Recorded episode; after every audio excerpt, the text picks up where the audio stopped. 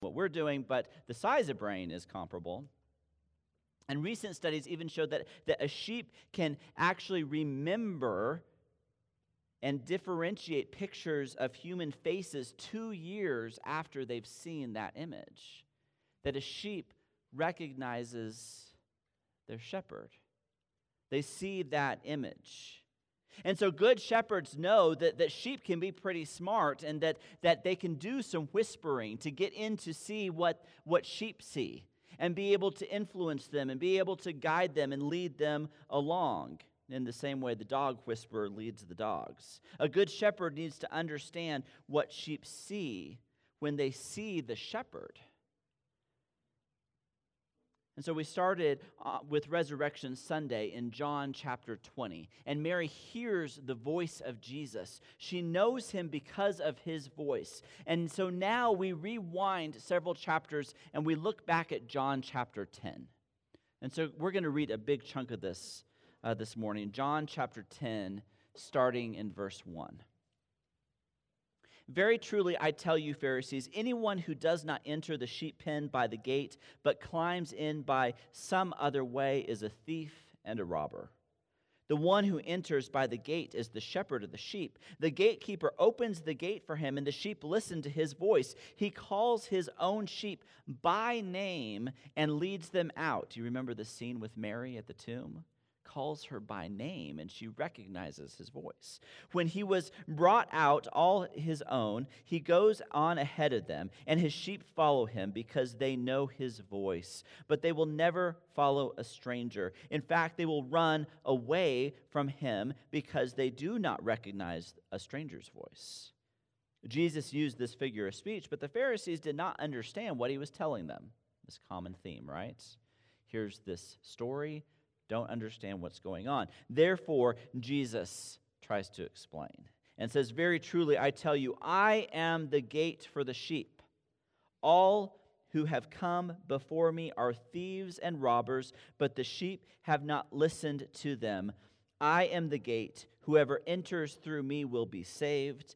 They will come in and go out and find pasture. The thief comes only to steal and kill and destroy. I have come that they may have life and have it to the full. I am the good shepherd. The good shepherd lays down his life for the sheep. The hired hand is, is not the shepherd and does not own the sheep. So when he sees a wolf coming, he abandons the sheep and runs away. Then the wolf attacks the flock and scatters it. The man runs away because he is a hired hand and cares nothing for the sheep. When problems come, the hired hand just runs. I am the good shepherd. I know my sheep, and my sheep know me, just as the Father knows me, and I know my Father, and I lay down my life for the sheep. I have other sheep that are not of this sheep pen. I must bring them in also. They too will listen to my voice, and they shall be one flock and one shepherd. The reason my Father loves me is that I lay down my life only to take it up again. No one takes it from me, but I lay it down on my own accord. I have authority to lay it down and authority to take it up again. This command I received from my Father. The Jews who heard these words were again divided. Many of them said, He's demon possessed and raving mad. Why listen to him? But others said, These are not the sayings of a man possessed by a demon. Can a demon open the eyes of, of the blind? Then came the festival of dedication in Jerusalem. It was winter, and Jesus was in the temple courts walking in Solomon's colonnade, the Jews who were there gathered around him, saying, How long will you keep us in suspense? If you are the Messiah, tell us plainly. And Jesus answered, I did tell you, but you did not believe me. The works I do in my Father's name testify about me, but you do not believe because you are not my sheep. My sheep listen to my voice. I know them and they know me. I give them eternal life, and they shall never perish. No one will snatch them out of my hand. My Father, who has given them to me, is greater than all. No one can snatch them out of my Father's hands. I and the Father are one. And so, especially in light of the resurrection story, these two connect so well. To see Jesus describing himself as the Good Shepherd, the Messiah, and the sheep will recognize his voice, they will recognize who he is. There's a, a shepherd in Australia named John Powell. He could be considered a sheep whisperer. When there was a severe drought, his, his flocks declined. And then on top of that, his, his loyal sheepdog was attacked by a snake and killed. And so he had to find ways to efficiently herd this group of sheep without the sheepdog, without anything but himself. And, and as he was restocking his farm with, with new lambs, he noticed that his, his daughter was feeding them willow leaves, which apparently is like chocolate for a toddler. And so feeding them these willow leaves, so now the sheep really like them and they really like to be around them. Have you ever used M&Ms for your kids in this way, right? And so the shepherd was always close by. And as the lambs got older, they became, they, they, would follow him wherever he would go. And they would become leaders of this flock as well. And so the, the flock mentality then kicks in, and they all follow him around. And so he was able to, to, to guide through this, this herd of a thousand sheep without any help because they had all grown accustomed to him.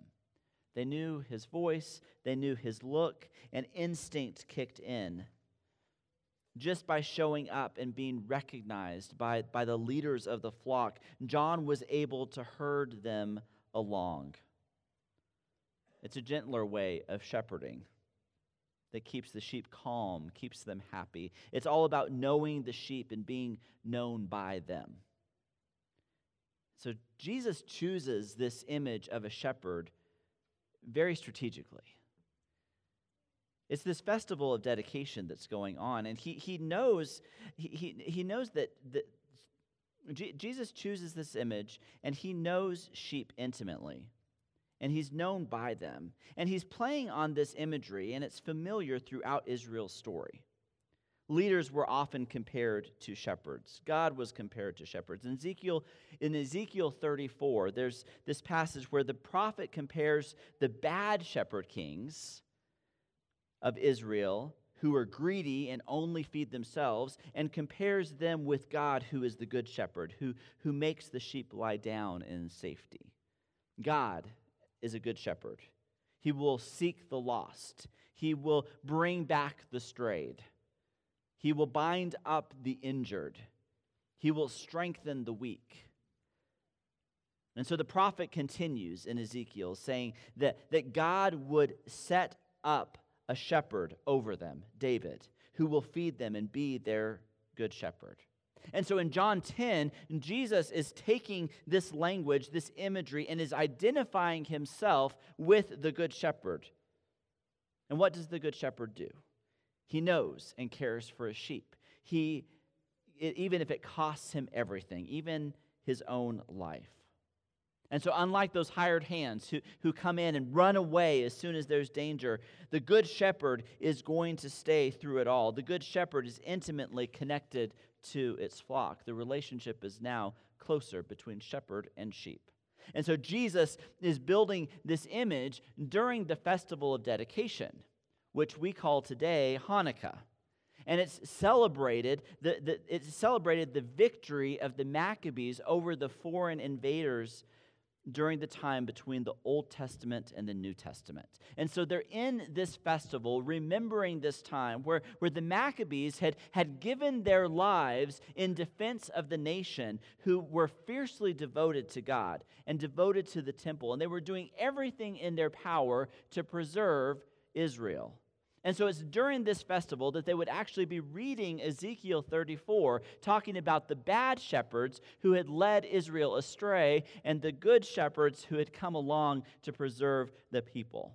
And so now Jesus positions himself in this festival, looking back at history, and, and even on a greater scale says, I am the good shepherd, and the flock is much bigger and greater than what you ever imagined. That it's not just Israel, but it's also for the Gentiles who were not yet a part of the flock. He's the good shepherd, he's the Messiah. And so Jesus is presenting himself in this moment with this picture. But the Jewish leaders, they didn't see Jesus as the Messiah. They did not see him as the good shepherd. They didn't recognize his voice. They didn't recognize his manner, his care, or his, his leadership. Instead, they saw someone who was stirring up trouble, someone who was a radical, someone who was a fraud. What do sheep see when they see Jesus? Sheep that know their shepherd. They see someone who, who seeks the lost who binds up the injured, who brings back the strays. Sheep who see the shepherd, they see someone who strengthens the weak, who lays down their life for them. This is what the sheep see when they see Jesus. And so, who do we see when we see Jesus? When we look at Jesus, who do we see? some religious figure, some teacher, or the Good Shepherd who rescues us and pursues us, lays down his life for us. And so, as we, as we look at what the shepherds see, or what the sheep see in the shepherd, we also look at what, what the sheep need. And Jesus says in, in verse 27 My sheep hear my voice. I know them. They, they follow me. And so, so they follow him because they know they will receive the things that they need to thrive. They will be well fed. They will be safe. They will not be stressed. They will, will have somebody looking out for them. And so Jesus sums all this up in, in one sentence I give them eternal life, and they will never perish. This is the abundant life that Jesus speaks of in verse 10. This abundant life made possible because the Good Shepherd puts the sheep ahead of himself.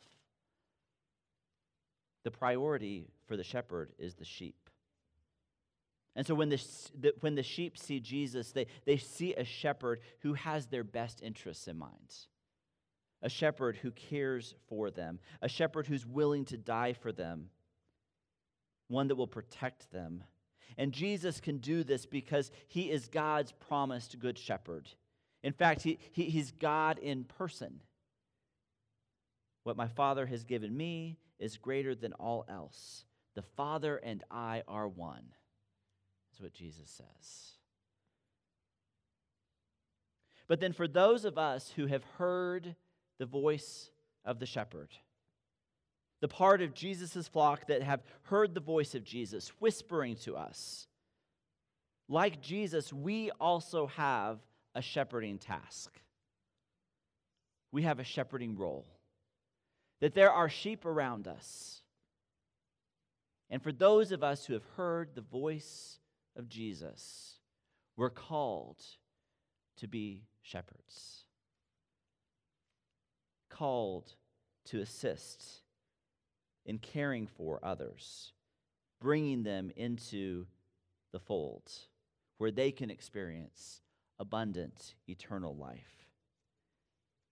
And so, to do that, we have to be willing to care for the sheep like Jesus cares for the sheep, to know what they need, to, to lead them well. Every one of us has some sort of small flock. It could be our family, it could be coworkers, neighbors, friends at school, our life groups, classes, groups of people around us where we have these flocks. And when, we, when we've heard the voice of Jesus, we're called into this shepherding function. It's not something that is just delegated to our elders, it's not something that is just given to our staff.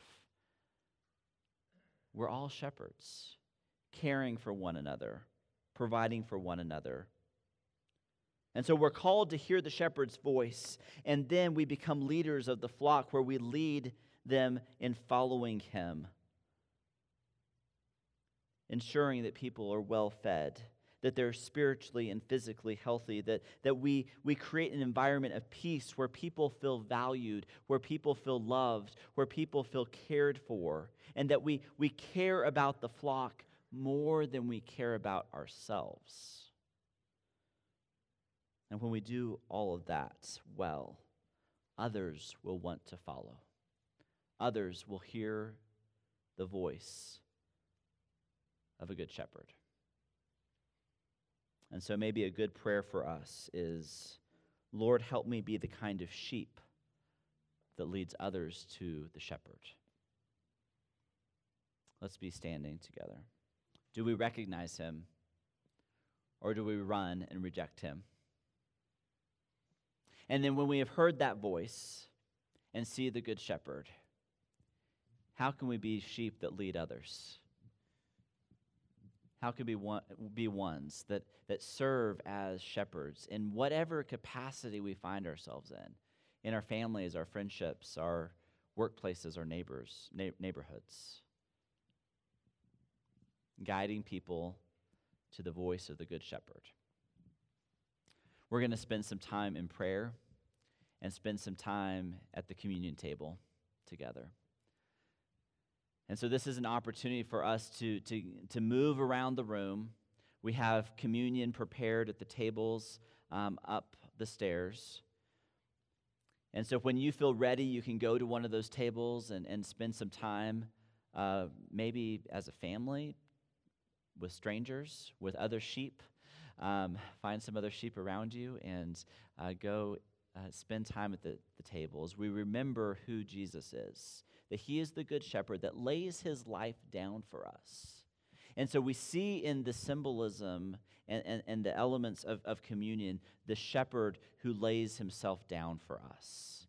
We see in the bread the broken body, and we see in the cup the shedding of blood a shepherd who lays himself down for us. And so, as we're moving and taking communion together, it's also a time where we can be praying for one another, encouraging one another. We'll have shepherds down front. I'll be uh, down front as well. And we can shepherd one another as we pray for one another. Let's pray. God, we thank you for this time and opportunity to, to hear your voice. God, would you speak to us? Would you give us a glimpse of your face? God, we thank you for Jesus. Would you help us to follow as good sheep, to hear his voice, to recognize his voice, to, to obediently follow him? We thank you for this bread and this cup and the sacrifice that our shepherd makes for us. It's in his name we pray. Amen.